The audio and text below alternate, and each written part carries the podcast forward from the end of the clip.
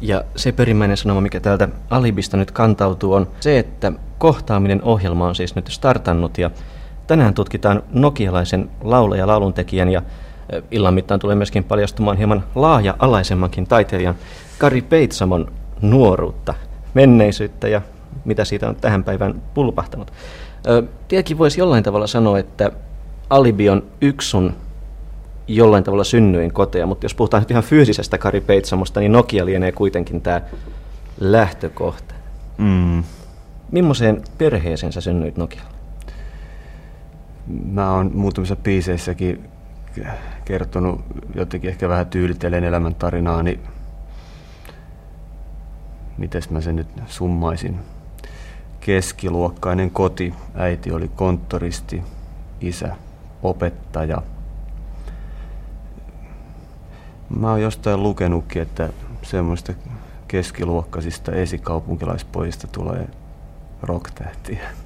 Että tavallaan ei mitään merkittävää oikeastaan mihinkään suuntaan, porvarillinen keskiluokkainen tausta. Millainen tämä ympäristö oli, missä sä lähdit kasvamaan? Millainen oli Nokia nuorelle kundille? Öö, Jos puhutaan nyt vaikka menee, ajasta ennen koulua. Niin, menee vähän niin kuin sosiologian puolelle, että millainen oli Nokia. Minä en tiedä, millainen se oli. Pikkukundin silmin. No se oli mulle jalkapallon pelaamista ja luistiradalla lätkää pelattiin ja taka jääkiekkoa. Ei, ei Nokialla mitään lätkää pelattiin kuin jääkiekkoa. Ja, ja tota, touhuttiin ihan sitä, mitä kuka tahansa pikkukundi. Myöhemmin mä rupesin tajua, että Nokia, Nokialla on aika vahvat luokkaristiriidat oli siihen aikaan.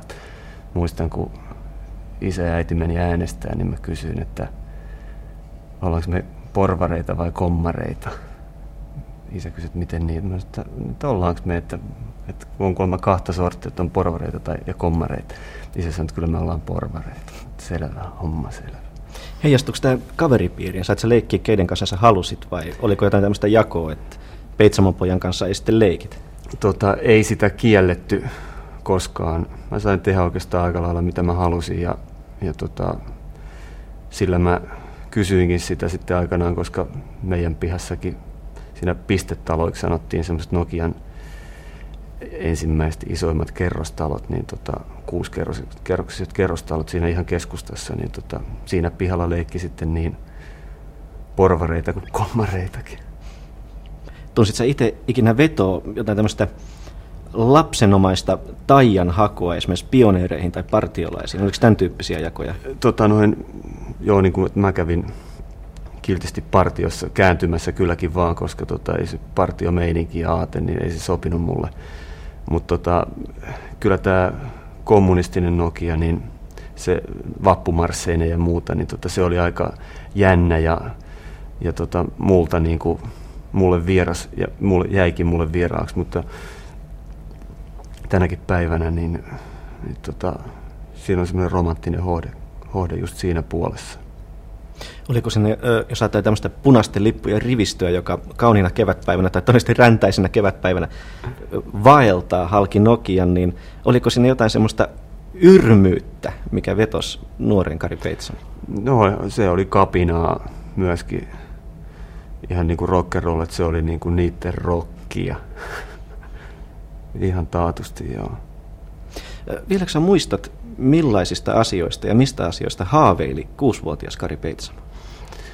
Mä luulen, että kuusivuotias haaveili jo tulevansa yhtä isoksi kuin Beatles. Että kyllä se, mä tulin tähän tänne alibiin ja vähän mietin, että mitä mä oikeastaan täällä tänä iltana puhuisin, niin sä olit vihjannut, että sä kyselet mun lapsuudesta ja nuoruudesta, niin mä totesin, että mun on oikeastaan aika vaikea niin kuin kertoa itsestäni silleen, niistä olosuhteista juuri mitä. mä luulen, että mä oon aika paljon elänyt semmoisessa ulottuvuudessa, mä oon kuvitellut olevani esimerkiksi Beatles. Kai mä nyt kuvittelin joskus olevani Mölli Keinonenkin, mutta tota, se oli vähän ohimenevämpää laatua. Mutta se oli 60, se oli 64 keväällä. Mä olin silloin kuusivuotias. Mä en ollut vielä koulussa silloin, niin tota, muistan kun tuli Beatles purkkaa. Sitä oli saatu ne kuvat Se oli kau, kaunista kevättä ja sitten ne kuvat ja Beatlesit hyppii, ne hyppää ilmaan yhdessä ja niistä on valokuva siinä. Tai sitten ne on parturissa tai hölmöilee ja ajaa mikroautoilla tai jotain.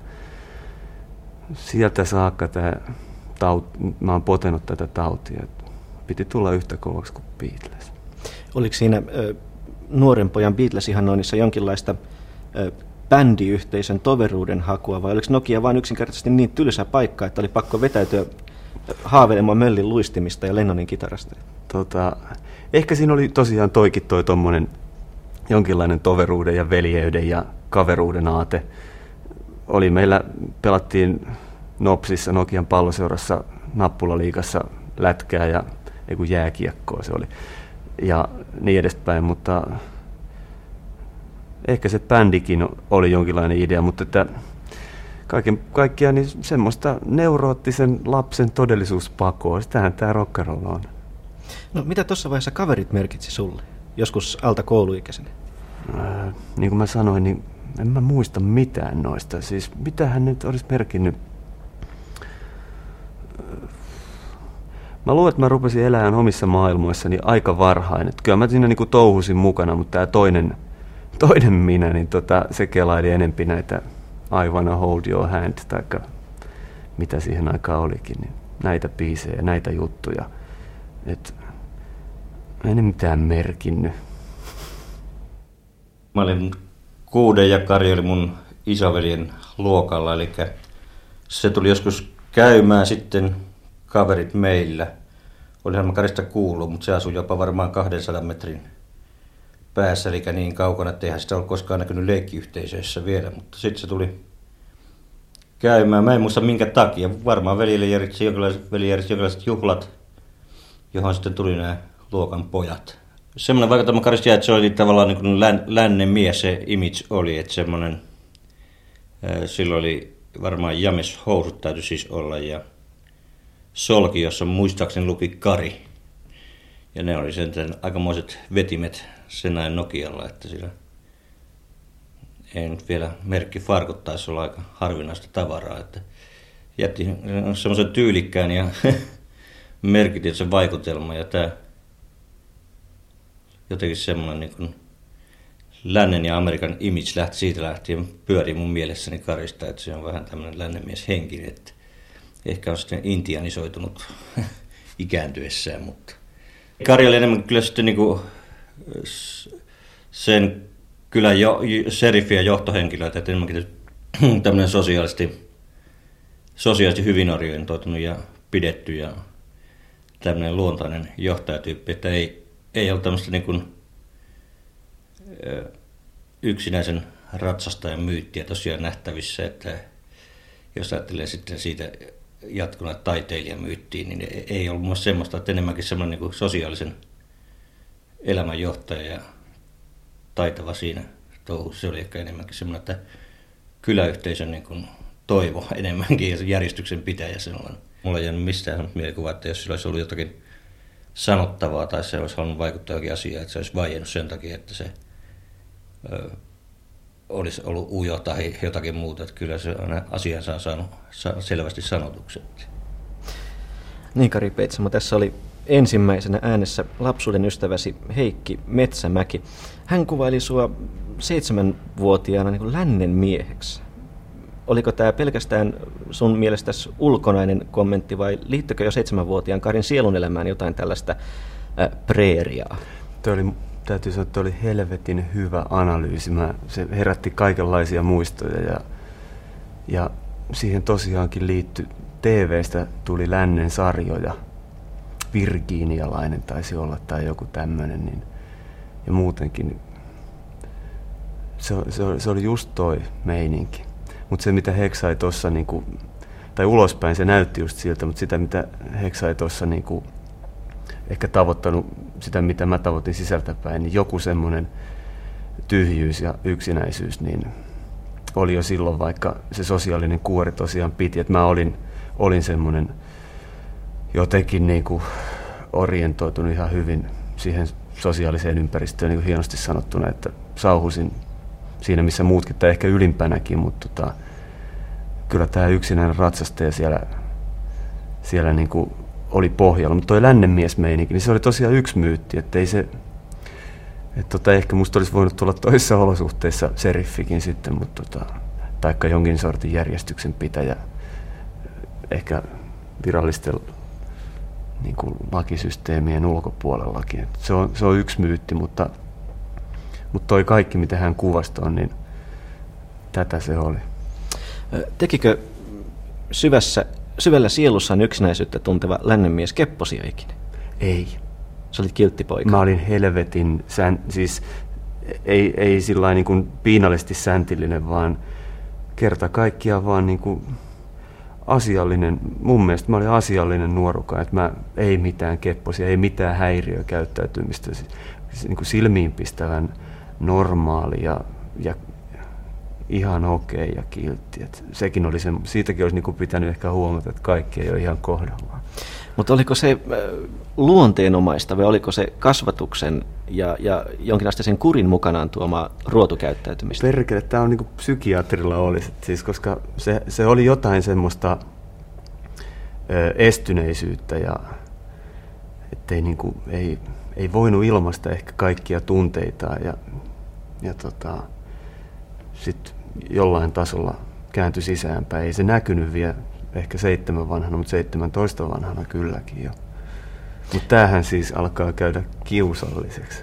Mutta oliko tuo ilmiö ihan yleinen siihen aikaan Nokialla eläneille pikkukundeille? Et oliko se paikkakunta jotenkin leimallisesti niin ahdistava joko pienuudessaan tai jonkinasteessa henkisessä rajoittuneisuudessaan?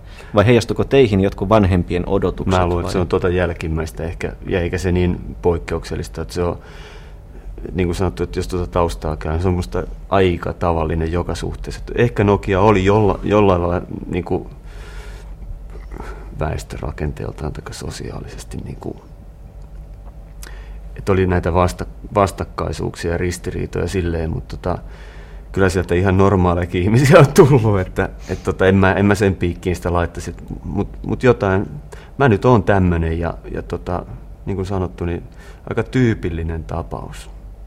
No, millä mielellä semmoinen 6-7-vuotias Kari Peitsamo katsoi Nokia raitilta kohti Tamperetta tai jopa Helsinkiä? Oliko jonkinlaisia ajatuksia siitä, että siellä se suurin maailma piilee vai riittikö Nokia tavallaan kattamaan tämmöisen preerian jossain mielessä? No Nokiahan se preeria enemmän olikin siinä mielessä, että Tampere oli big time ja Helsinki oli sitten joku unelma, ihan jotain muuta, Linnanmäki ja niin edespäin, että jossa luokkaretkellä joskus käytiin, käytiin isä ja äidin kanssakin – Helsingissä oltiin varmaan käytykin joskus.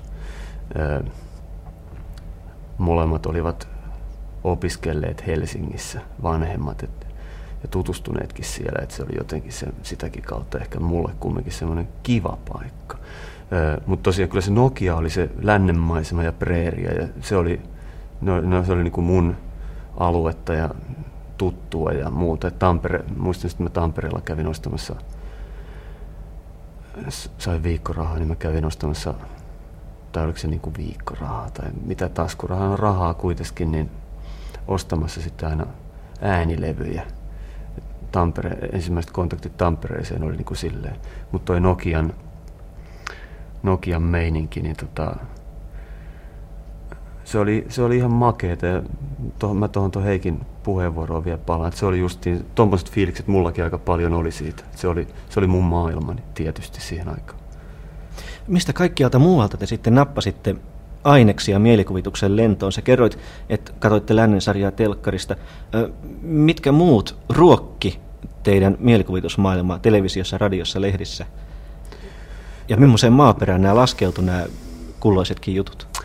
tota noin, TV-stä sen, sen verran, että mä oon aina ollut oikeastaan TV-narkomaani. Et, et sieltä, sieltä tuli, mitä kaikkea sieltä tuli, niin se kyllä tarttu. Sitten on toi urheileminen ja pallopelit, jääkiekkoa me pelattiin aina.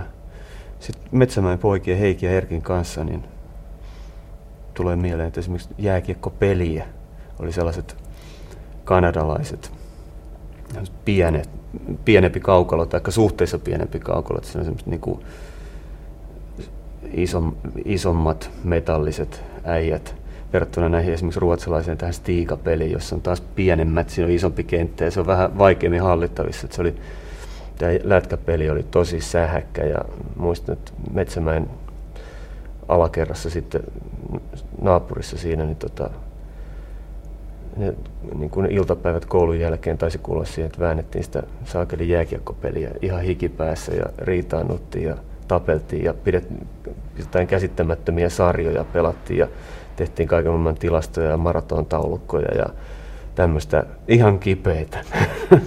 Mutta itse sitten yksinäsi ikinä esimerkiksi tämmöisiä juttuja, että sä rakensit maratontaulukkoja ja heitit noppaa pöydälle ja katsoit, että meneekö, meneekö nyt tuota noin, niin Nokian palloseura jatkoon jossain. No, se oli enemmänkin Metsämäen poikien, just Heikin ja Erkin systeemi. Et mä, en, mä en ollut kuitenkaan sillä, että mä olin kuitenkin jotenkin ehkä ulospäin suuntautunut siinä vaiheessa vielä, että et tota, taikka myöskin ehkä silleen levoton, että mä olin aika paljon koko ajan liikkeessä ja tein kaikkea, että mä en, en ehkä sillä lailla syventynyt juttuihin, että mä, mä touhusin ja liikuin kauheasti tuo jääkiekkopeli oli yksi perkele, kun muistas. Sitä, sitä tuli niin kuin harrastettua vähitellen ihan kaikkea mahdollista. Murrosiassa varsinkin, että tota, jos jollakulla oli kameraseura, niin mun piti ostaa kamera ja ruveta valokuvaa. Jos joku harrasti ornitologiaa, niin mun piti ostaa kiikarit ja mennä katselemaan lintuja, mutta tätähän se on, siis sublimaatio, vai miksi sitä kutsutaan? No entäs sitten tämmöiset kuin radio ja lehdet ja ylipäänsä tämmöiset viestit populaarikulttuurista, miten ne tuli sun tajuntaan? Öö, radiossa oli tämä listaohjelma vetäjänä Matti Paalosmaa. Mä en muista, miten se koottiin vai äänestettiin. Siinä oli ku, kymmenen levyä tuli, oliko se sunnuntaina vai lauantaina se tuli. Ja, ja tota, sitä kuunneltiin. Kuunteliko niin äitikin sitä tai jotenkin mutta mä kuuntelin sitä myöskin ja tota, siellä oli iskelevä musiikki ja Tapani kanssa. Muista aikamiehet yhtyä iltatuulen viesti oli aina keulilla, mikä vitutti mua suunnattomasti. Mutta sitten sinne ilmestyi joku käsittämätön Vigvam, biisillä Luulo Sairas yhdeksi viikoksi viimeiselle siellä. Tämmöisiä viestejä tuli radiosta. Toi radio, en mä sitä niin hirveästi kuullut, että se oli TV enemmän, niin kuin minkä äärellä illat kulu sitten niin kuin että tämä tämmöinen perheidylli, että tota, kukaan ei puhu kellekään mitään, kaikki kattelee TVtä. lehdet, suosikki ei koskaan ollut jostain syystä, niin kuin, se oli ehkä pikkusen, niin kuin, se vaistasi, että se oli jotenkin vähän rahvas, mutta intro, intro oli kova juttu, että se oli vähän niin kuin fiksumpi systeemi, vähän niin kuin nykyään tuo rumpa ja soundi. niin tota, intro, intro tota, siinä oli tämmöinen tiedostava päätoimittaja nimeltä Markku Veijalainen, niin tota, introsta niin kuin mä imin nämä jutut. Mutta se oli ehkä kuvaava, että mä, mä en muista, tuliko tuliks kellekään kavereille tämmöisiä introja tai muita. Et mä olin vähän yksin tämän musiikkiharrastukseni kanssa. Entä sitten vähän aikaisemmin, sanotaan ennen tämmöistä rokin maihin nousua, kun te katsotte telkkarista perheen kanssa illalla ohjelmaa ja, ja sulla kuitenkin tämä Beatles jo väräji jollain tavalla sydämessä, niin millä mielessä sitten kattelit tämmöisiä sen aikaisen suomalaisen iskelmän ilmentymiä? Löysit sä niistä jotain blokattavaa tai mitään mielenkiintoista tai samaistumisen kohdetta? Kyllä mä, kyllä mä muistan siis vielä niinkin myöhään, jos voi sanoa. 69 oli joku, mikähän iskelmä tai tämmöinen niin viihdeohjelma olikaan, niin Tapani Kansa esitti niin kuin ensi esityksenä uuden levytyksensä Eloise, niin kyllähän se kolisi siis ihan yhtä paljon kuin Beatleskin oikeastaan siihen aikaan. Et se, ei, ei, ei siinä ollut silleen, että ei, ei, mä sitä tiedostanut, että se olisi ollut niinku ihan skeidaa ja Beatles olisi ollut kultaa. Et se, te, ei sitä silleen jäsentänyt silloin. Mutta samaten sitten tuli esimerkiksi, muista tuli David Frost Show, englantilainen talk show, mikä lieni aihe. Se tuli vielä myöhään illalla. Viim, illan viimeisenä ohjelmana, missä Beatles esitti kantaesityksenä uuden biisinsä nimeltä Hey Jude. Niin se oli kyllä vielä kovempi juttu. Yle puheessa. Radiomafia. Kohtaaminen. Tapani kansa oli niin kuin kova. Danilla oli jotain tällaisia, tuuliviiri, taisi olla siihen aikaan joku, mutta mut tämä, seitsemän kertaa seitsemän koetellut on koura kohtaan. Antaa tulla lunta tupaa ja jäitä porstuaan. Se on just tämä lännenmies, yksinäinen ratsastaja, mutta myöskin Mölli Keinonen. Kuinka intohimoisesti sä kuuntelit näitä juttuja silloin? Löysit sä oikein niin kuin, äh, nuorta, lähes lapsi Peitsamoa sieltä, että tämä on mun, tämä on minusta tiedätkö, tehty, siis, minusta veistetty? Niin, tiedätkö niin kuin in, intohimo kymmenenvuotiaalla tai seitsemänvuotiaalla, että ei, se, ei sellaista ole mun mielestä siinä mielessä, että sitä äh, in, niin kuin, menee sitä kohti, mikä viehättää miellyttää ja kiinnostaa. Että tota, ei, en mä osaa siihen sen, sen enempää sanoa, että siinä olisi mitään hillitöntä intohimoa tai jotain sisältynyt. Mutta mut, näin kun mä jälkeenpäin palaan tämmöisiä ja mietin, niin tota, ne on ollut aika perustavaa laatua olevia. Et siinä on tuommoista jotain sielun maisemaa, joka on, on jatkuvasti siellä taustalla ehkä enemmänkin, kun tietoisesti ajattelisit, että tämä on kova juttu, että tästä tulee mun juttu. Näin, siis sattuman kauttahan ne tavallaan niin sit nousee, että mikä sinne jää. Mikä sitten lumos semmoisen 8-9-vuotiaan Peitsamakarin? Oikein niin kuin mykisti ja, ja salapas hengen. Toi on helvetin hyvä kysymys, koska ehkä jollain lailla ei mikään. Ei ollut, ei ollut ehkä sellaisia tunteita eikä muuta. Että oli ehkä ollakseni rehellinen oli ehkä kuitenkin semmoinen jollain tavalla jo, jos semmoinen sisäänpäin kääntynyt ja vähän niin kuin, ää, sillä niin kuin tunnetasolla kuitenkin niin kuin köyhtyvä se maailma ja maisema, mikä sitten, näin mä itse tulkitsin, mikä sitten vanhemmalla iällä mursiassa ja muussa rupesi niin kuin purkautumaan siis niin kuin luomisena. Et alkoi oma niin kuin fantasia ja muu tuottaa kaikenlaista materiaalia. Ja, ja mun se liittyy just siihen, että jos, jos mä olisin ollut niin normaalia, tasapainoinen ja vilkas ja sosiaalinen, miltä mä näytin, niin tota, silloin ehkä tämmöisiä oikein intohimoja, kiinnostuksen kohteita olisi enemmän ollutkin. Ne, jotenkin ehkä ne kuitenkin oli pikkusen etäällä ja jotenkin semmoisen niin jonkinlaisen ö, seinämän takana. Et sä edes tyttöjä kattonut alta kymmenvuotiaana sillä silmällä, että tuo on kiva ja, ja tuosta mä en niin tykkää, että tuo toi on kiva hymy ja kivat palmikot. Toi on ihan Freudia, siis joten tuommoiseen voi uskalla vastatakaan, että muistaako sitä edes ja haluaako tuommoista puhua, mutta tota, totta kai sitä jollain tasolla varmaan rakastui ja ihastui ja kaiken näköistä, mutta mut, jos mä itteeni ajattelen, niin että mä olin silleen aika korrekti ja, ja kuitenkin niin kuin, esimerkiksi tuommoiset tom, niin voimakkaat tunteet, niin mä olen hyvin varovainen lähestyessäni ketään. Se mun täytyy sanoa, että hän on ollut aina mun, siis kaikki nämä alakouluvuodet niin on ollut mun suuri ihastus. Ja sitten tässä oli sillä että näinä ensimmäisenä vuosina, että minä olin niin kuin Karin kanssa, jos sillä voi sanoa, ja sitten tämä Dissa oli Hannun kanssa. Ja sitten käytiin luistelemassa ja ja tota, ihaatiin hirveästi, kun pojat sitten luisteli ja sieltä tuli ne tähtiä niistä luistimia ja oh, se oli suurta. Siellä oli Nokian vanha luistirata.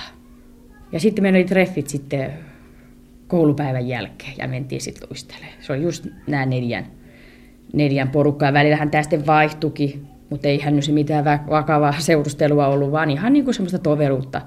Karihan on ihan mukava poika ja tosiaan kaikin kaiken puolisen semmoisen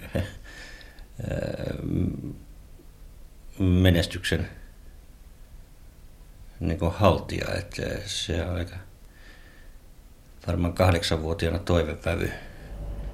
Ja se henkilö, joka oli kahdeksanvuotiaana toivevävy, oli Kari Peitsamo, joka on tänään vieraana Radiomafian kohtaamisessa, joka tulee siis suorana lähetyksenä Helsingin Alibista.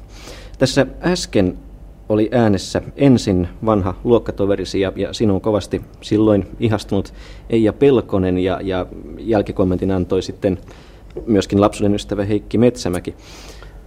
Tässä on tätä ohjelmaa valmistellessa tullut ilmi, että tytöt tykkäs susta tosi paljon. Mistä se mahtaa johtua? No mä luulen, että se johtuu siitä, että kun mä oon vähän to, niin kuin toi Ritke Forresteri. Ei vakavasti puhuen, niin taas Heksan analyysi oli hyvä, että kahdeksanvuotiaana toivevävy. Se on just näin. Mutta jotain, se, ehkä myöskin sille semmoista, sitä semmoista pidättyvyyttä ja ehkä sitä kautta ehkä se niinku antoi semmoiseen hienostuneen ja fiksunkin vaikutelma ja muuta. Mutta se ei ollut koko, se ei ollut koko kuva. Sitten sit se alkoi purkautua niin kuin se muu niin tuossa tota, luomisessa. Et se on tämmöinen taiteilijakuvio. Kyllä sä nyt näitä oot nähnyt. Joitakin on tullut nähtyä. Mutta vieläkö sä muistat ensimmäisen koulupäivässä? Tiedätkö, en mä muista sitä päivää. Sen ensimmäisen koulupäivän aamuna on otettu valokuva, joka on yhden vanhan ankkulilevyn kannessa. Mutta tota, en mä muista sitä päivää. Mä luulen, että siinä oli joku sellainen juttu, että, tota, että mä en muistanut jonkun välitunnin jälkeen, että missä, missä se luokka on. Ja sitten siinä tuli vähän seikkautua ja hätäännyttyä, mutta tota, en mä oikeastaan muista sitä sen, sen enempää. Ei ainakaan tälleen äkkiä tule mieleen. Entäs ensimmäinen kouluvuosi ylipäänsä? Miltä maistui koulu? Kyllä. Lähditkö sä sinne niin kuin takki auki oppimaan vai oliko se ahdistava ja inhottava paikka? Oli se enemmän inhottava. Että kyllä siinä oli semmoista, että, että muistan, että ennen, ennen kuin sinne sitten mentiin, niin jo silloin kesällä niin kuin se jännitti, että, että nyt sitten syksyllä sinne täytyy mennä ja kuinka siellä käy ja mitä hän siellä on ja tällaista. Tota, Mutta niin kuin kuvaan kuuluu, niin hienostihan sielläkin sitten pärjättiin ja, ja tota, hommat hoidettiin, mutta vähän, vähän niin kuin ulkokohtaisesti, että yksinäisellä ratsastajalla oli kuitenkin jotain muuta mielessä. Millainen kuri oli koulussa tuohon aikaan? Pidettiinkö teitä kovasti rivissä vai saitteko te lahjakkaat oppilaat jossain määrin toteuttaa itseänne myös villiintymisen ja vauhkontumisen kautta? Mun mielestä kuri oli aika kova. Että se oli semmoista niin kuin vanhan kansan meininkiä ja opettajat oli myöskin, että ei ollut, ei ollut tätä peruskoulutouhua ollenkaan siinä vaiheessa vielä. Että matematiikka oli matematiikkaa ja ei mitään joukko-oppia ja tämmöistä kaikkea. Et, et tota, niin kuin sanottu, ei mulla olisi tullut mieleenkään häiriköidä esimerkiksi koulussa. Että tota, se purettiin sitten aggressiot ja mitä niitä oli, niin tota, urheilukentällä. Sä kerroit, tai tässä on käynyt ilmi tämä, että, että sulla on sielunkulmassa ollut tämä lännen mies, joka katsoo taivaarantaa vähän kaikkien ylitse ikään kuin. Ja, ja Beatlesit ja, ja muut oli vaikuttajia ja idoleita. Mutta oliko sulla sitten arjessa jotain aikuisia, keitä sä katoit ihaillen tai, tai jopa kadehtien? Ei tule kuule mieleen. Kyllä se arjen aikuinen, kyllä se oli lähinnä toi John Lennon. Että opettajakunnasta tai muista aikuisista sukulaisista ei löytynyt tämmöisiä rakasta enoa tai setää? Tai... Ei, no isä, isä on mun mielestä kova jätkä sille ollut, mutta ei sitä ehkä ajatellut ihan tälläin niin kuin ääneen kuitenkaan silloin, mutta, mutta tota, et tota, mä oon aika samantyyppinen kuin isäni, isäni mun mielestä siinä, että tota, Faija on kova jätkä. Merkkaisiko Batman sulle mitään? No ei niin hirveästi. Ei mun mielestä hirveästi. Et, tota, no, jos sä oot kaivannut jonkun, joka sanoo, että mä leikin Batmania, niin tota varmaan on totta, mutta toisaalta mä en, mä en muista, että se olisi niin hirveästi merkannut. Öö, mä muistan kyllä, kun Batman tuli, ja siitä oli niinku pihan jätkien kanssa, siinä oli hillitön polemiikki siitä, että kaikki oli kauhean innoissaan. Mutta sitten joku, jotkut isommat kundit sanoivat, että ei, toi on ihan fuula, että se on todella korni juttu. Ja sitten pienemmät oli niin kuin, että, että ei, että tämä on kova juttu. Ja isommat niin kuin, yritti kertoa, että tämähän on ihan niin kuin joke. Mutta tota, kyllä se mun mielestä oli kova juttu. Niin tuossa on vähän samaa ilmiötä kuin muutama vuosi sitten oli taivaskanavilla nähtävissä tätä niin sanottua ammattilaispainia, jota pikkulapset katsoivat, että nehän hakkaa toisiaan ja hyppii toistensa päällä, mutta mm. nehän meni tietyn koreografian mm. mukaisesti mm. tätä ja ja aika monelle pienemmälle sai aika moni aikuisempi selittää, mistä loppujen joo, lopuksi onkaan kysymys. Joo. Kyllä Batman, kyllä muistan, no Batman, tämä on jännä, että kyllä kaikki nämä purkkakuvat oli kova juttu. Esimerkiksi kyllä Batman purkkaakin tuli kerättyä koko sarjat ja hyvän näköisiä itse asiassa hirveässä arvossa nykyään, sanotaan semmoinenkin sarja. Siinä oli, äh, mitä nyt olisi ollut, satakunta kuvaa ja sitten kääntöpuolella oli semmoinen, ja sitten kääntöpuolen kuvista, kuvista muodostui niin kuin palapelinä joku iso kuva. Et tota, kyllä Batman niin kuin yksi myytti on, mutta, mutta sitten jos ajattelee, että täällä esimerkiksi biiseissä on sitten on tullut tehtyä biisejä Batmaneista ja Ahmed Ahneista ja ties mistä, niin sitten jo tätä mytologiaa käsittelee niin kuin kuitenkin aikuisen silmin kitsinä, että se, ei, se, ei se linkki ole niin kuin ihan suora. Siinä on kitsi ja ikonisaatio. Ja, Just ja... tätä kaikkea tämmöistä välissä, että mikä on sitten niin kuin ihan taiteilijan tekniikka, luomisen tekniikkaan liittyviä juttuja. Että tota, mutta kyllä Batman niin kuin yksi juttu oli, mutta no, nyt kun sä sen tuossa nostat esiin, niin ei mulla niin kuin mitään, en mä, ei mulla mitään Batman-passia eikä Batman-viittaa, en ainakaan tunnu. Niin mä nostin sen sen takia esiin, että se kuitenkin on just tämmöisiä 60-luvun ikoneita on se, mutta kakaroiden ehkä, populaarikulttuurissa. Kyllä, mutta ehkä mulla oli, mä olin just silläkin lailla pidättyväinen, että se, se olisi mennyt niin kuin jonkun rajan yli jo. Että tota, et tommonen, et, miten mistä mulle tulee mieleen, ei se ollut, oliko se sen niminen hepu kuin Bat Masterson oli joku tota, näitä lännen sankareita, mitä tuli tv jolla oli tämä systeemi, että sillä oli niinku kahdet kuteet. Että sillä oli ensiksi niinku tämmöiset siviilikuteet, niinku knalli ja keppi ja, ja tota, puku päällä. Ja sitten kun niinku tuli hässäkkää kaupungissa, niin sitten se kävi vaihtamassa nämä revolverivyön ja tota, tähän tämmöisen jonkun mokkaliivi ja Stetsonin ja lähti hevosella ratkoa asioita. Että enemmän niin kuin tällainen tyyli oli kuitenkin jo siitä lähtien, että Batman niin hiukan menee vähän överiksi. Mutta on Masterson kuulostaa ihan loogiselta, kun ajattelee, että meillä on, on niin kuin käsillä tämmöinen nuori kundi, joka on sosiaalinen, mutta kokee seisomassa vähän vinossa, mm-hmm. niin siinä mm. just nämä kahdet kuteet. Mutta tämä on ihan hillitöntä psykoanalyysiä, että sun täytyy lopettaa kyllä jossain vaiheessa, mä kävelen ulos. Tämä loppuu yhdeksältä, että on vajaa tunti vielä, Jesus. vajaa tunti vielä mentävä. Mutta tässä on käynyt ilmi myös, että sä olit helkkarin hyvä koulussa.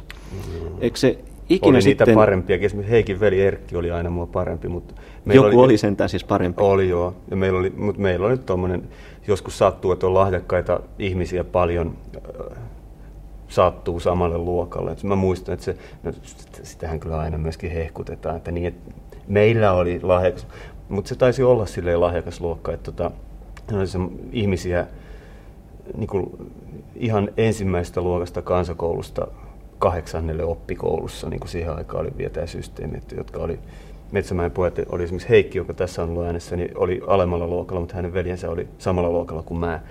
Niin Kyllä kai me oltiin siis, me oltiin sekä tunnollisia että lahjakkaita. Et se oli semmoinen porvarillinen ilmapiiri myöskin siinä. Eikö sillä ole skabaamista sitten keskenään ikinä? Oli helvetisti tietysti, siis, mutta se, se, oli aika myöskin siis semmoista, että et kyllä se koulu silleen muistuu niin kuin aika jännittyneenäkin se ilmapiiri, just siinä mielessä, että tämmöisiä suorituspaineita, että tota, et kaikki pitää mennä niin kuin sen kaavan mukaan, mikä sanattomana sopimuksena tulee niin kuin kotoa. Eikö ikinä tullut semmoista ilmiötä vastaan, että hieman heikommin menestyvät oppilaat tulee välitunnilla mättää turpaa ja haukkuu hikipingoksi? Ei, ei yksinäistä ratsasta, ei koskaan. Toi on muuten jännä juttu. Ei koskaan. Mä, olin, mä olin mm. kaiken tappelemisen, kaiken tuollaisen yläpuolella. Ö, Ihme juttu, tai ulkopuolella. Tuliko sulla jo siinä vaiheessa semmoista tavallaan oivalluksen hetkeä, että tota, sä voisit lähteä tavallaan hakee itteestä omia rajoja taiteen puolelta? Ei, ei vakavasti ottaa, ei. Oliko, se sitten jotain tämmöistä ylenmalkaista outouden oloa vai? Ei ollut mitään outouden oloa, kaikki oli ihan järjestyksessä ja ehkä jonkinlaisena semmoisena hyvin epämääräisenä sanaakaan mä en vielä silloin tajunnut, mutta kangasteli joku tämmöinen akateeminen ura ja loppututkinto. Kuinka paljon se oli sitten ulkoapäin tai ylhäältä päin annettu No ihan tavoitetta? täysi.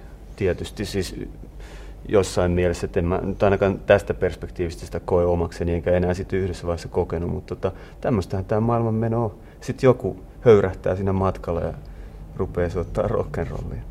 Mitä sä luit joskus kymmenvuotiaana? Varmaan Kafkaa tai jotain. Et se oli myös tuommoista friikastamista. Akuankkaa myöskin, tietysti. Kaikkea, Koko skaala mitä... hanskassa. Niin, Joo, et silleen voisi just myöskin summat kaikkeen, mihin pääsee pakoon, uppoutuu, jotain, jotain muita kanavia. Et, tota, et jos esimerkiksi mut olisi pidetty pois niin noiden kirjojen ja levyjen äärestä, niin mä olisin voinut kehittyä niin semmoiseen terveempään enemmän tämmöistä reipasta ulkoilmaelämää ja sosiaalisempaa, mutta pikkuhiljaa se alkoi vetää.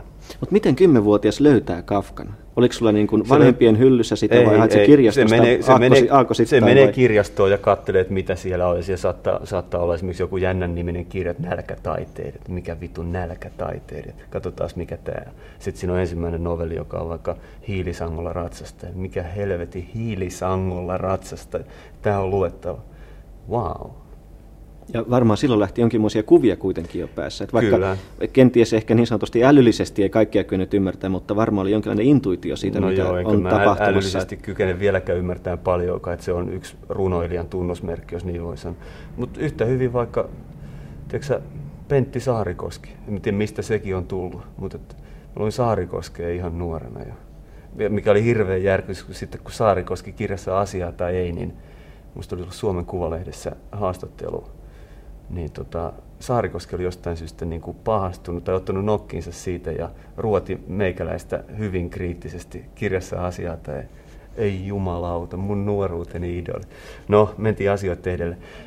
Nokia, Nokia oli kauhean kiva kirjasto ja se kirjaston fiilis niin tuntuu niin kuin tälleen kun jälkeenpäin, että se oli hirveän, siinä oli kiva polkea koulun jälkeen ja se oli tosiaan semmoinen, että ei ollut mitään sääntöjä eikä, eikä kategorioita, että mitä olisi pitänyt lukea tai muuta. Että se oli ihan silkkaa hupia. Mutta eikö kirjastonhoitaja ikinä ihmetellyt sitä, kun kymmenvuotias Kari Peitsamo tulee ja lainaa Kafkat ja Dostojevskit? No, ja, ja... Mitä, se on sama, sama juttu kuin se, ne rääväsuut siellä koulun pihalla. Et ei se kirjastonhoitaja, mitä se siihen voi sanoa. Mitä sun vanhemmat sanoi, kun ne näki, mitä kundi luki? En mä usko, että ne näki, eikä välttämättä ollut kiinnostuneita, mutta tämä, aika, tämä menee niin kuin aika henkilökohtaiseksi silleen, että nyt ruvetaan jo puhumaan siis mun ja mun eh, vanhempieni väleistä ja tämmöisistä, että tota, kuittaisin se niin kuin viittaamalla siihen, että, tota, että se kodin ilmapiiri oli tietyllä tavalla semmoinen niin kuin vähän, ei, ei ehkä, ei ehkä niin kuin niin, en sanoisi, että se ei ollut lämmin, mutta se ei ollut niin kuin tunnetasolla ehkä, ehkä sillä lailla kuitenkaan niin kuin kauhean eläväistä se touhu. Et, et, ja sitä kautta sitä saattoi kääntyä niin kuin sisäänpäin. Koulu sujui hyvin ja kaikki niin kuin meni niin kuin pitikin, niin ehkä tämmöiset niin kuin juonteet, mitä siinä oli, että kundi menee vähän omia ratoja, ne jää myöskin huomaamatta. Mutta materiaaliset puitteet oli kuitenkin kunnossa. Ne oli ihan okei. Okay. No muistatko lapsuudesta mitään esinettä, lelua, kirjaa, mitä sä olisit jäänyt kaipaamaan, mikä vieläkin kaihertaa, että sen kun mä olisin saanut? Ei, toi on hyvä kysymys, koska kaikkea oli ja kaikkea sai. Vaikka ko- koti ei ollut mitenkään siis sikarikas, mutta siis ihan hyvin toimeentuloa, molemmat kävi töissä. Ja tota, kaksi lasta, minä ja pikkuveljeni. Niin tota, öö, se on niinku ihan leimallista, että kaikkea oli ihan yllin kyllä. Et ei, ja, ja, myöskin semmoista, että mä oon ollut, ollut siinä mielessä ehkä kyllä myöskin he, hemmoteltu. Että jos mä halusin jotain, oli se sitten jääkiekkopeli tai ilmakivääri tai vaihdepyörä tai sähkökitara, niin kaikkea sai. Sen muistaan, kun oli esimerkiksi englannin tunti, niin hänen piti sitten sanoa, että kurkkuni on kipeä. Ja meidän huonompien oppilaiden lohdutukseksi, niin hän sanoi, että my cucumber is sick. Ja meillä oli hirveän hauskaa. Ja sitten ruotsin tunnilta, meidän alkoi ruotsi sitten, niin hänen piti sanoa, että minä seison. Jak står. Mutta kun hän ei muistanut mitään Jak, niin hän sanoi Karistor. Meillä oli hirveän hauskaa, että sattuu se näille neroimmillekin näitä, näitä näin. Ja se oli suuri ihmetyksen aihe silloin, se on 70-lukua, eli kellään ei ollut pitkiä hiuksia, pojille ei hiuspimpulaa, ei pampulaa mitään nykypäivänä. Mutta sitten hän istui kerran, näin, hän istui edessä, ja me kaikki, että herra, josta sun kynne kiiltää. Ja mä ajattelin, että mitä tämä nyt on. Ja hän puri kynsiä ja hän oli laittanut sitten kynsilakkaa, että hän pääsi tästä pahesta. Ja tämä oli meistä hirveän hauskaa, että ja hän sai ansaittu huomioon, kun ne kynne kiilsi mitä hän mahtoi harrastaa. Sitä luistelua hän harrasti. Tietenkin pojat meni pelaamaan koulun jälkeen ja niin meidänkin piti mennä. Me mentiin sitten sinne Kankaataan. Se oli yksi niistä valaistuista luistinradoista. Niin sinne piti mennä. Mä olin mun ystävät täällä, eikö mun ystävät täällä sanoi, että mennään johonkin muualle. Mä sitten, ei mitenkään me voi mennä kuin karjon luistelemassa, että me nähdään ehkä sitä karjon luistelemassa. Mutta luistelua hän harrasti ja sitten mulla on semmoinen ajatus, että hän olisi kirjoittanut runoja. Niin, Kari Peitsamo äänessä oli vanha koulukaveri Eija Pelkonen. Sä näytit tuossa kynsien pureskeluvaiheessa hieman sormea pystyyn, eli onko joku kommentti tähän? Mä luulen, että tuossa on ehkä semmoinen väärinkäsitys. Mä olin myöskin noihin aikoihin ruvennut soittaa klassista kitaraa Tampereen musiikkiopistossa, sitten konservatoriossa. Ja tota, se, siis tämä tämmöinen Segovia-pohjainen, että, että kun soitetaan oikein konservatorio kitar, klassista kitaraa, niin tota, silloin sitä soitetaan kynsillä ja kasvatetaan kyn, kynnet oikeaan käteen. Sitten myöskin lakataan niitä. Saattoi olla, että se oli sitäkin lakkaa. Kynsiä mä puren kyllä vieläkin, että siinä mielessä jutussa on perä. Mutta tuossa saattoi olla myöskin toi. Mutta tästä tuli myös ilmi tämä, että, että sä olisit kirjoittanut runoja jo tohon aikaan. Joo, ehkä niin kuin sanottu, kaikki on tullut tehtyä. Että, että, että voi olla. Mutta varmasti et muista kuitenkaan, että milloin sulla oli maalausvaihe ja milloin sulla oli... Toi, no toi maalaus on jännä juttu, koska maalasin ja piirsin mä paljon enemmän. Että en mä kyllä noita runoja ole silleen, että, että se oli sitten noita biisejä heti. Mistä sulla sitten lähti tämä kuvallinen ilmaisu liikkeelle? No, sanoppa se, mä en mä tiedä. Mulla oli aina tällainen taiteilija kuin Paul Klee. Se oli niin kuin kova juttu. Ja, ja sitten tuli kuviksen opettajaksi jossain vaiheessa sellainen nokialainen taiteilija Mauno Kivioja, jonka kanssa oli monenmoiset keskustelut ja niin edespäin. Tota, mä, mä niin olin hyvin vahvasti sinne suuntaan, että mä, mä maalasin, mulla oli, mä ostin öljyväritkin ja maal, niin kuin maalasin kotonakin. Enemmän mä, enemmän mä piirsin ja maalasin kuin esimerkiksi kirjoitin mitään runoja oman muistini mukaan. Kuinka paljon sä esimerkiksi näytit näitä piirustuksia kaverille sitten, vai teit sä sitä itsellesi? En mä näyttänyt, kuin... en mä näyttänyt. Ei. Haavelit sä silloin, että susta tulisi maalari kenties, vai oliko se vain yksi tapa taas kanavoida sitä energiaa, mikä Mä luulen, että oli? ennemminkin niin päin, en mä haaveillut, että musta tulisi maalari, mutta mä muistan, sen mä muistan, että tota, mä olin niin, silloin, si- siihen liittyy intohimoja tuohon maalaamiseen silleen, että, että tota, mä luin jotain niin kuin modernin maalaustaiteen historiaa ja myöskin niin teoriaa ja keskustelin tämän ö, opettajani kanssa, joka itsekin oli taiteilija. Ja, ja tota, mä muistan, mä kysyin, että, että jos oikein kovasti haluaa tulla taiteilijaksi, niin tuleeko? Ja mä muistan, että tämä opettaja vastasi, onneksi vastasi näin, että Kari kyllä varmaan tulee.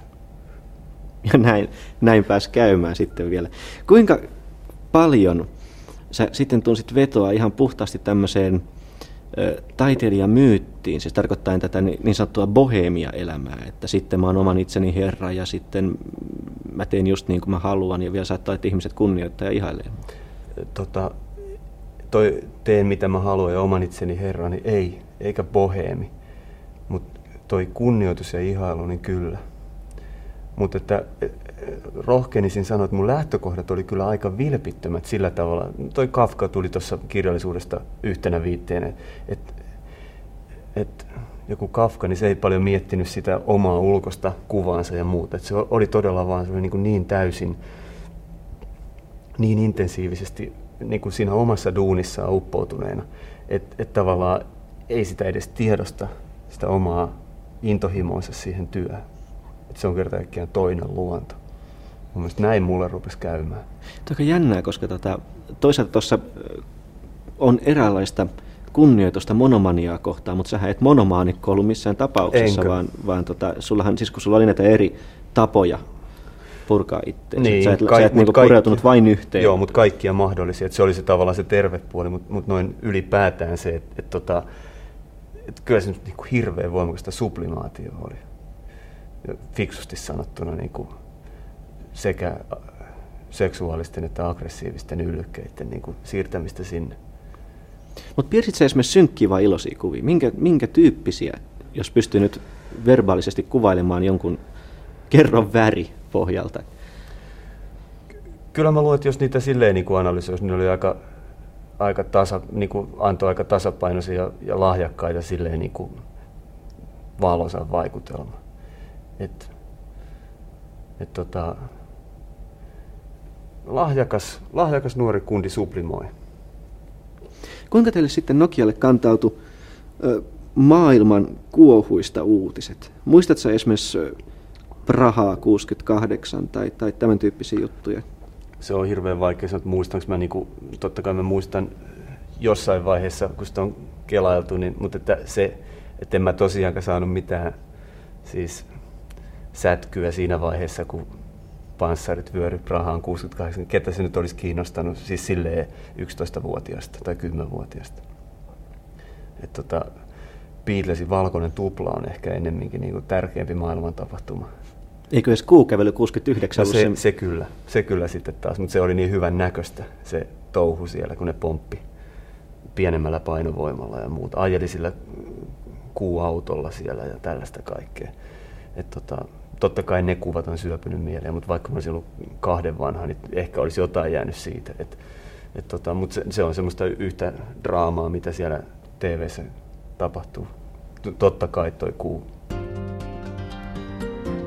Yle puheessa. Radiomafia. Kohtaaminen. Vahvat fiilikset Vikvamista. Oikeastaan kaksikin muistikuvaa.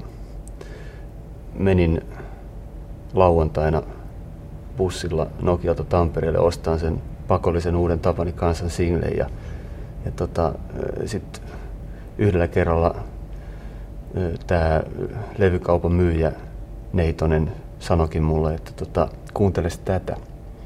Oli tullut täl, tällainen Vigvam yhtyeen LP Harden Hooni. Tota, tämä on eri levyltä kyllä tämä biisi, mutta mut tota, se oli ihan toinen maailma. Mutta sitten Vigvamiin assosioituu myöskin tämmöinen juttu, että tota, oltiin isä ja äidin kanssa Helsingissä. Käveltiin tuossa niinku Mannerheimin tiellä tai jos siinä oli niinku Bio Bio elokuvateatterin edessä tätä tämmöistä hippikansaa, niin kuin siihen aikaan oli. Ja mä, mä niin kuin muistan, että mä, mä ajattelin, että, että, mitä, että mitä meininkiä toi ja ketä noi. Ja, ja tästä niin kuin Vigvamiin myöskin niin kuin nämä kaksi, kaksi kuvaa. Ja Vigvam on aina ollut siis se on ollut niin, kuin niin, niin romanttinen bändi ja ehkä, ehkä nämä kaikki niin kuin asiat, mitä ei omassa elämänpiirissä koskaan ollut, niin ne on heijastunut siihen. Et ne viesti kaikkea sitä, mitä mikä... Nokialla ei oikeastaan ollut ja siinä mun elämänpiirissä, niin siinä koulunkäynnissä ja siinä ystäväpiirissä. Kuinka polttava kaipuu sulla sitten oli Nokialta niin sanottuun suuren maailmaan esimerkiksi tuossa 14-15 vanhana? ei todellakaan minkäänlainen. Mä olin silleen kuitenkin arka, että tota, en mä ollut sieltä mihinkään lähdössä, eikä mä sieltä kovin pitkälle ole vieläkään päässyt. Mä asun Tampereella 15 kilometrin päässä. Et, et se oli enemmän sisäistä.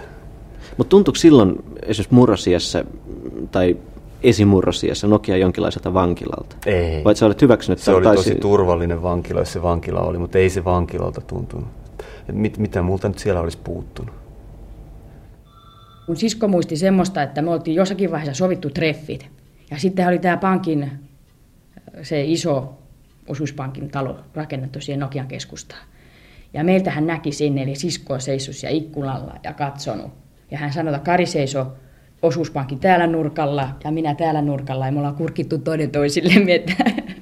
Joo, ja sitten, sitten yhdet bileet oli niin, että pojilla, pojat hirveästi niin supisi keskenään ja heillä oli jotain jännää ja mä ajattelin, että mitä tämä on niin heillä oli sitten siideripulloja siellä ehkä tämän verran. ja siitä on nyt 30 vuotta suurin piirtein aikaa, se oli tosi jännää, kun he jako, jako sen pullon pohjan keskenään. Mutta sitten, sittenhän Merja tuli äh, oppikoulun ekalle. Eli Merja oli niin kuin sitten, Kariha ihastui Merjaa. Ja Merja oli pitkät hiukset ja pitkät ripset, että se oli kyllä sitten niin kuin kova pala sillä mutta mä olin taas Merjan kanssa ystävä että olihan semmoista mustasukkaisuutta ja ajatteli, voi juku, kun toi tyttö nyt tuli meidän luokalle, että nyt se on kihastunut siihen eikä minuun. Mutta mut kyllä sitten taas yhdessäkin oltiin, mutta ei se mitään sen enempää ollut. Mutta ei nyt... Ei, se, se jäi kanssa. Mä muistin valitettavasti, se on jäänyt. Se, sekin jäi tekemättä. Että. Mulla on ollut tuhkarokko 71.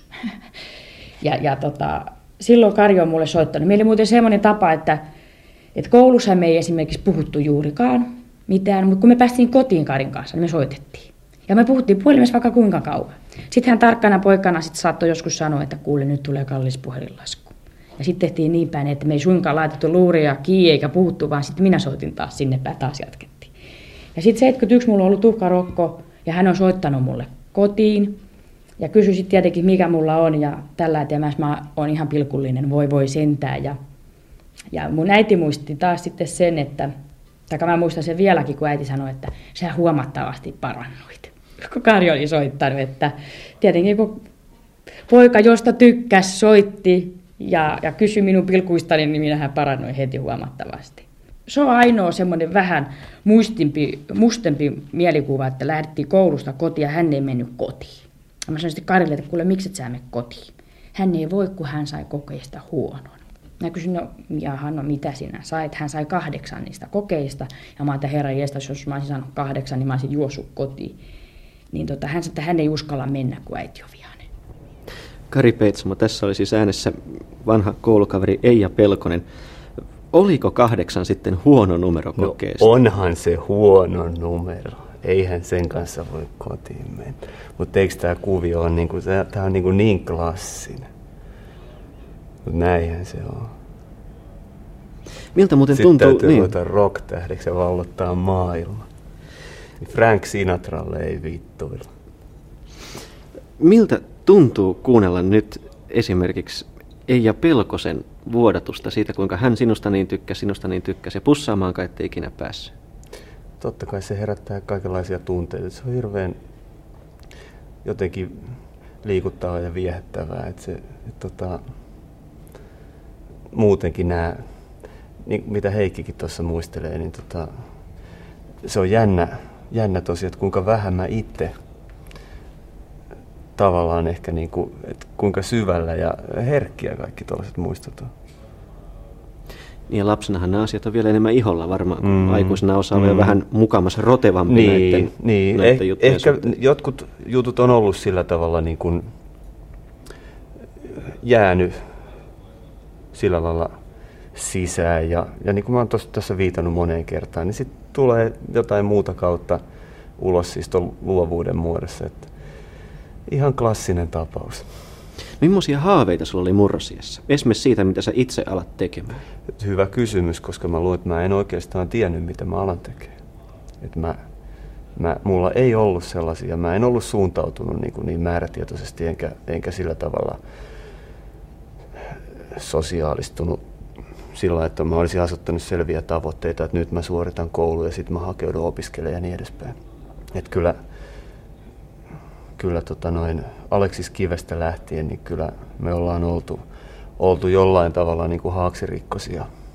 Ja sit, mutta se idea on se, että just sen, niin kuin niiden visioiden ja sen luovuuden voimalla, niin sitten taas niin kuin heivataan pursivesille ja sitten mennään.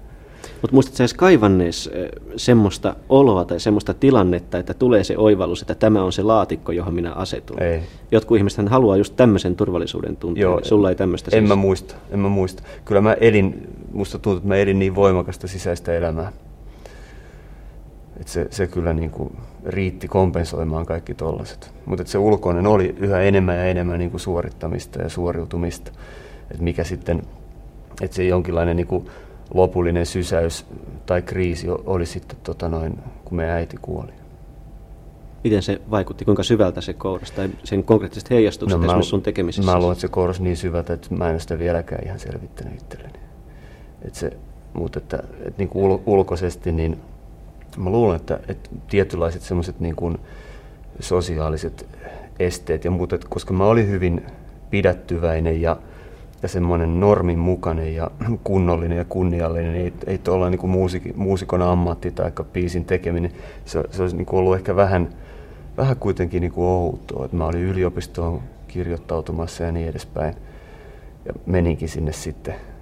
Mutta että, että mä luulen, että jo- jotain niin kuin, sillä lailla niin kuin ratkesi tai laukesi tai avautui myöskin. Että tota, että se oli hyvin traagista ja semmoista niin kuin epätoivosta aikaa siinä mielessä, että, tuli semmoinen, ehkä myöskin semmoinen fiilis, että nyt ei ole mit, millään mitään väliä, että mä voin tehdä ihan mitä mä haluan. Ei ole mitään menetettävää. Ei ole mitään menetettävää.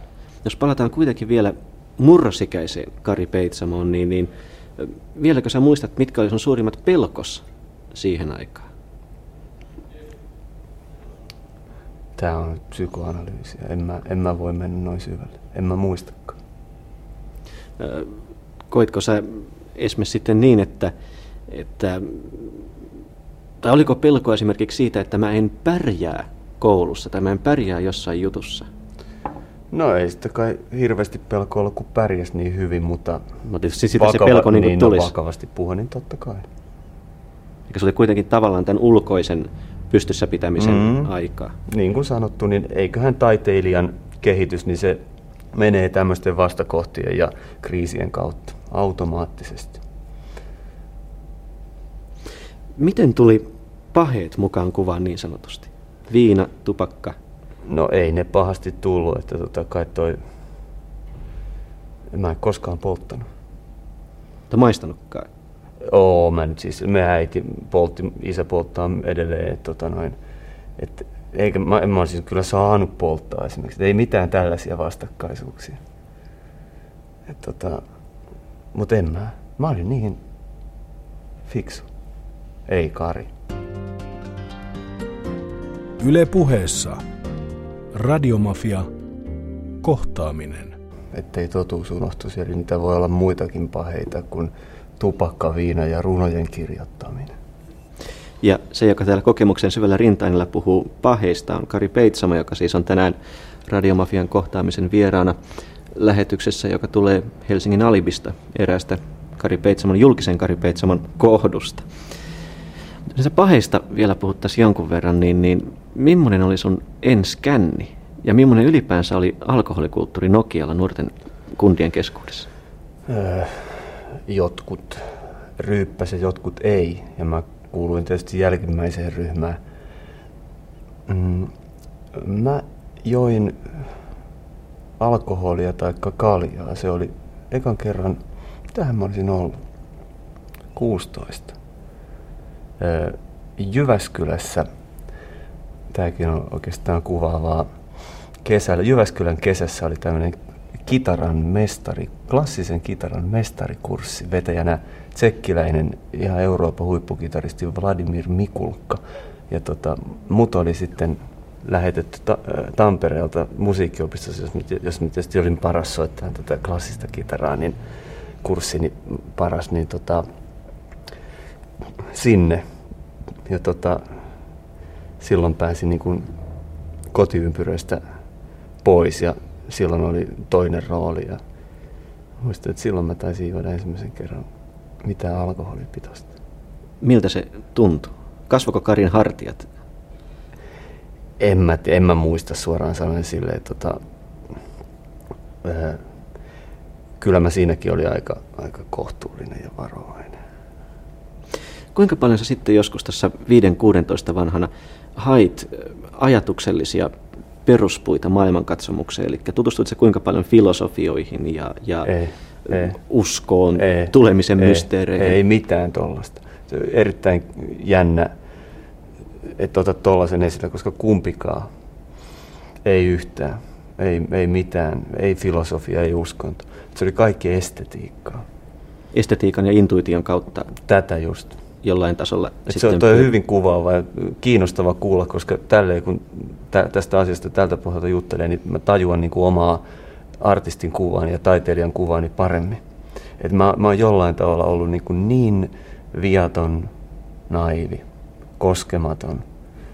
Et, et tota, mä luulen, että se on minussa parasta ja arvokkainta ja, ja mä oon jotenkin niin kuin intuitiivisesti senkin vaistonut, että tota, et se, on, se on se mun arvoni ja se on se, mitä mulla on annettavaa. Et, et tota, nyt vasta vanhemmiten esimerkiksi niin tota, tommonen vähän, vähän niin kuin silleen käsitteellisempi, filosofisempi ajattelu on pikkusen saanut siihen, mutta se ei koskaan tule olemaan mun, mulle ominaista. Tiesitkö, Kuvilla, niin? myyteillä, mielikuvilla, miksei sanoillakin, mutta mut, mut semmoinen niin ihan esteettinen, intuitiivinen järjestelmä, se on se, millä mä operoin mutta vuodethan yleensä tuo ihmiselle muassaan jonkinlaisen järjestelmän käsitellä näitä fiiliksiä ja tuntoja, mitkä ei välttämättä 16-vuotiaalle ole vielä niin selkeitä, mm. vaan saattaa olla musertavia ja ahdistavia. Mm. Et, et, millainen angst, Kari, sä esimerkiksi olit joskus murrosien kuohuissa? No, varmaan se ahdistus oli hyvinkin voimakasta, mutta se, se kaikki kanavoitu siihen luovuuteen. Että se on ideaali lähtö tietyllä tavalla tähän duuniin, mitä mä teen. On sitä sitten tullut kyllä tehtyäkin. Olen lukiossa Kari keit semmoisen omintakeisen epäkaupallisen näköisen tyylin, että siihen käsittääkseni olisi kuulunut pillifarkut ja sitten tämmöiset hoikkuusefektiä lisäävät toppatakki, joka oli mennyt muodista, siis tämmöinen, ei, ei tämmöinen, missä on paljon täytteitä, vaan nimenomaan semmoinen, sanotaanko sitä sitten edes toppatakis, mutta tämmöinen tuulitakin tyyppinen enemmänkin. Semmoinen, että se oli selkeästi, me, niitähän oli 70-luvun alussa ehkä, ja se oli niin semmoinen muodista jäänyt tuote, jota Kari sitten piti aika uskollisesti. No varmaan sitten siinä oli jotain lennon vaikutteita lukijoille, ja se mahdollisesti pyöreät silmällä sitten. Kyllä Kari on niin aika paljon aina on kiinnittänyt mm, pukeutumiseen huomioon, että se on kyllä jo pienestä selkeästi ymmärtänyt, että niin kuin vaate on viesti. Että monilla oli ehkä sillä niin kapinallisemman näköisiä vaatteita. Karilla oli aika minimalistinen tyyli ainakin tässä lukiossa, että se oli aika viileä tyyli, joka ehkä ei sitten herättänyt katsojassakaan välttämättä paljon intohimoa ja ehkä hiukan kummastusta. Politiikkahan ei ollut kovin paljon enää sitten myöhempinä vuosina esillä, että se järkevästi lopetettiin siitä puhuminen ehkä siihen 15 nurkille, mutta siinä oli ehkä ihan kunniakkaana päätöksellä se, että Kekkosen poikkeuslailla valitseminen herätti hyvin paljon vastustusta varmaan mussa sekä Karissa ja mun veljessä. Me perustin jopa puolue silloin ja se oli aika säännöiltään sangen äärioikeistolainen. Mutta se onneksi jäi varsin lyhyeksi aikaa se innossu, mutta ehkä sellaisesta protestia, jos nyt sitten jälkiviisasti ja kauniisti näkisi kaikenlaista suomettumista vastaan. Ja Mikä sen puolueen nimi on? Sitä mä en kyllä muista varmaan jo Suomen jotakin, kai se nyt Suomi täytyy olla. Sitten tilattiin tämä Äänruutin Joriseen lehti, tämä Expressen, se oli sitten nelisivuinen, kaksikielinen popin julkaisu sitten, joka kannettiin sinne Nahkakadun perukoille. Varmaan aika yllätysposteljoni, jos saatu katsoa, että mikähän tämäkin mahtaa olla, mutta se varmaan kesti sen vuoden sitten semmoista poliittista innostusta ja mä luulen, että sitä poliittisen kartan oikein kautta käveltiin ulos sitten. Kari Peitsamo tässä oli todistamassa jälleen Heikki Metsämäki, lapsuuden ja nuoruuden ystäväsi. Mikä tämä äärioikeistolainen puolue oli, minkä te perustitte kuohuissanne, kuohuksissanne Kekkosen poikkeus, poikkeustilalaki valinnan jälkeen? Ei mulla ole paljon lisättävää tuohon Heksan analyysiin. No, Tämä on just tätä murrosien heilahtelua ja toilailua joka suuntaan, että yhtä hyvin olisi voinut perustaa jääkiekkojoukkue. Se, mikä kiinnitti huomioon, oli tämä Expressen lehti, mikä oli kaksikielinen. Viskas pelaa rock. Mulla jotenkin tuli mieleen tuosta insertistä, kun sä oot puhunut tästä intuitiivisesta, tai intuitiivisesta Kari Peitsamosta, niin, niin oliko se tämä intuitiivista niitseä tai jotain tämän, tämän tyyppistä? Ei nyt ehkä Pingo. yli-ihmisajattelua, mutta... Kyllä, mutta nämä on myös näitä tämmöisiä to, tuli mieleen tuo tuommoinen asketismi ja toi tuossa pukeutumisen kuvauksessa ja muuta, niin tota, itse asiassa se, semmoinen toppatakki, mitä Heksa yritti kuvailla, se on niin kuin lämpöpuvun takki, semmoinen niin kuin... Tikkitakki-tyyppinen just, ratkaisu. Just, Joo. ja tota noin, no näistä takeista sen verran, ne on, ne on aina ollut, ne on ollut pienestä saakka. Mä muistan ihan ennen kouluikää oli semmoinen Nokian urheilijoiden No, oli, oli tota noin seuran nimi. Semmoinen hieno sinipunainen verryttelypusero. Se piti olla aina päällä. Se oli tämä uniformu. Että tämä uniformuajattelu jollain tavalla. Mä muistan, että mä osallistuin johonkin ikäkausi urheilukilpailuihin, missä juostiin kilpaa ja hypättiin pituutta, niin se piti olla sillä rennosti vielä auki, se pusakka. Ja sitä ei voinut ottaa silloinkaan pois, vaikka se hidasti niin perkeleesti, kun se otti tuulta. Että sitten oli joku mokkatakki ja sitten oli joku mitä tahansa nahkatakki jossain vaiheessa, mutta mut sitten oli tämä tää tikkitakki, tämmöinen lämpöpuvun yläosa, mikä oli niin kuin kaikkein ranki ja ankein ja kovin. Ja, ja, ja toi Nietzsche, niin se liippaa tosi läheltä, mutta nämä asiat liippaa sitten myöskin jo tähän rock-todellisuuteen sellaisen bändin kuin Virtanen muodossa. Koska, koska tota mun esikuvilla Veltto Virtasella ja muu Konttisella, heillä oli myöskin tämmöiset lämpöpuvun takit. Et se on totuuden nimissä sanottava. Mutta kuinka paljon tämmöisessä minimalistisessa loogissa ja toisaalta tämmöisessä humanistis niitseläisessä äärioikeistolaisuudessa on sitten, oli sitten tällaisia tuota noin, niin, niin, tavallaan keinoja kahlita Karin ahdistus jonkinmoiseen pakkopaitaan. No toihan on totta, mutta tämä on ihan psykologia, että se, sitä kutsutaan minän rajoittamiseksi.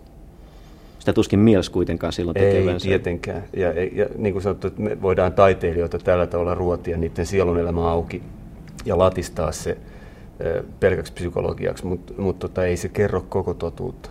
Et se, se, mikä on mun, mun mielestä kuitenkin kiinnostavaa, on se, että tota, ne luovat prosessit ja ne myönteiset lopputulokset, mitä tuli. Mutta sinänsähän nämä on vähän tämmöisiä niin kuin patologisia piirteitä, jotka korostuu murrosiassa. Missä vaiheessa sulla sitten hiipi niin kuin vakavampi soittaminen mukaan kuvaan? Niin kuin sanottu, niin rehellisesti sanoen, niin meidän äidin kuolema, niin se oli, se oli niin syvä järkytys, että et tota, mä en niin vakavana ajatellut oikein mitään vähän aikaa. Et mä pikku, sitä pikkuhiljaa mä ajauduin. Mä olin yliopistossa, musta piti tulla suomen kielen opettaja. Mä opiskelin suomen kieltä ja kirjallisuutta, jotka opinnot itse asiassa ei sinänsä nyt aivan hukkaan mennytkään, jos ajattelee lyriikan teoriaa ja tekstittämistä ja näin edespäin. Mutta tota, et kyllä toi Zeppelinin rock and roll ja se, se, niin kuin se kahlitsematon energia, mikä pikkuhiljaa ja tuska myöskin, mikä sieltä nousi, niin vähitellen mä vaan huomasin, että mulla oli bändi ja mulla oli niitä biisejä, sit mä olin tehnyt levyjä, sit mä olin listoilla ja sit mä olin keikoilla ja nyt mä oon tässä. Yle puheessa. Radiomafia. Kohtaaminen. Beatles. Mitä voi sanoa? Sgt. Pepper LP ei ollut koskaan mikään iso juttu. Mä en ehtinyt siihen mukaan. Kuuma hippikesä 67. Mä olin vasta yhdeksän vanha. Ihan jännä biisi kylläkin teemaan liittyen Fixing a Hole. Et voi nähdä duuninsa ja uransa silleen vähän haikeenkin romanttisesti, että tota, soitto on suruista tehty. Palataan kuitenkin vielä tähän ylioppilassuruiseen Kari Peitsamoon. Eli sä sanoit, että sä lähdit opiskelemaan äidinkieltä ja suomea, suomea yliopistoa, mutta jossain vaiheessa sait Nokialla lehdessä töissä. Miten tämä sijoittuu aika akselilla? Mä en ihan tarkkaan muista, mutta mä olin kyllä mielestäni yliopistossa jo silloin. Miten sä toimittajaksi ajauduit? Öö, taisi olla jotain tutun kautta. Kesätoimittajana Nokian uutisissa, eikö se sovi kuvaa aika hyvin? Millaista oli sun työ? Millaisia, muistatko esimerkiksi, mistä sä teit ekan juttus? Tiedätkö, en mä muista kyllä, mistä mä tein eka, mutta mä tein mistä tahansa sukelluskerhosta taikka, taikka jostain jenkeistä tulleesta stipendiaatista taikka mikä oli mansikoiden kilohinta torilla taikka sitten mä kirjoitin jonkun pakinankin tai jotain, siis tai kolumnin, niin kuin, tämmöistä. Muistatko mikä oli sun paras juttu? Se juttu, mikä sulla on jäänyt mieleen oikein, että mä läväytin Nokialla näin hyvän jutun. Tiedätkö, mä en, mä en kyllä muista, ja, ja vaikka tämä on toistoa, niin mun ajatukseni ja mieleni oli ehkä muualla. Ö, mihin sitten sijoittuu tämä, kun alkoi tapahtumaan osastolla kauppaopiston naiset, tai ylipäänsä levyttämään pääsy? No se liittyy niin kuin lukioaikaan jo silleen, että oli koulubändi. Se ei ollut mun bändi, koska tota, mä nyt en ehkä rupeisi tekemään sellaista touhua, että mä rupeisin jotain bändiä perustaankin, että mulla oli vähän toiset systeemit, Pat Masterson ja niin edespäin. Mutta tota, sitten kuitenkin mä kuulin, että oli koulubändi ja Siirtola Harri joka veti sitä bändiä, niin me jo, jollain tavalla tutustuttiin Ja tota, sitten mä ehdotin, että, että jos mäkin voisin tulla soittaa siihen. Sitten siitä tuli pikkuhiljaa mun bändi. Ja meillä oli keikkojakin. Se ei ollut kyllä siihen aikaan vielä varsinaisesti mun bändi, että se oli enemmän Harrin bändi. Meillä oli keikkojakin Nokian yhteiskoululla ja Emäkosken yhteiskoululla, toinen Nokia, Nokian kouluista. Ja Mitä materiaalit esitettiin? me soitettiin rock-standardeja Eddie Cochranin Summertime Blues ja, ja tota, Come on Everybody. Ja soitettiinkohan me Juise Leskisen Einarin polkupyörä tai jotain tällaista. Me oltiin muistaakseni Hurriganesin lämpäribändinä. Hurriganes oli Nokia yhteiskoulu, me oltiin lämpäribändinä. Se on aika kova paikka. Se, on aika, se oli aika makea juttu. Meillä on itse asiassa Remu, Remusta, tota noin, meikäläinen ja Remu, me, me otettiin yhteisiä kuvia. Mä en tiedä, onko Harrilla tai jollakulla niitä. Että, tota, oli se ihan, ei se niin kuin kova paikka ollut, se oli ihan hauskaa ja se oli, se oli tavallaan ehkä sitä, niin kuin, että mä olin kuitenkin omalla alallani siinä enemmän kuin siellä paikallislehden toimituksessa. Mutta et, et miten sitten mentiin kauppaopiston naisiin, niin sitten mä näin, oli semmoinen bändi kuin Donna aikanaan Virroilta, missä soitti edesmennyt Petteri Salminen ja, ja tota, sitten siinä oli Jari Yliaho esimerkiksi. Niin tota, mä näin keikkajulisteen ja siinä oli keikkamyyjän nu- numero ja nimi. Ja sitten tota, mä vein tämän meidän bändin niin kuin demonauhan sinne, että jos mekin päästäisiin keikoille johonkin. Siinä, siinä vaiheessa oli jo mulla omia biisejä. Ja tota, sitten siinä ohjelmatoimistossa sattui olemaan herra Juise Leskinen ja, ja tota, nämä ihmiset täällä kiinnitti huomioon, niin kuin, jos voisi sanoa mun lahjakkuuteen ja suositteli, että otetaan yhteyttä tänne Helsinkiin, että tota, missä on Love Records ja Atte Blum ja tota, sitten nauha tuli tänne. No, Atte ihastui siihen. The rest is history. Mutta millaisia odotuksia ja unelmia sulla on siinä vaiheessa, kun tulee tämä kuuluisa soitto tai kirje tai viesti siitä, että studio on siitä poika?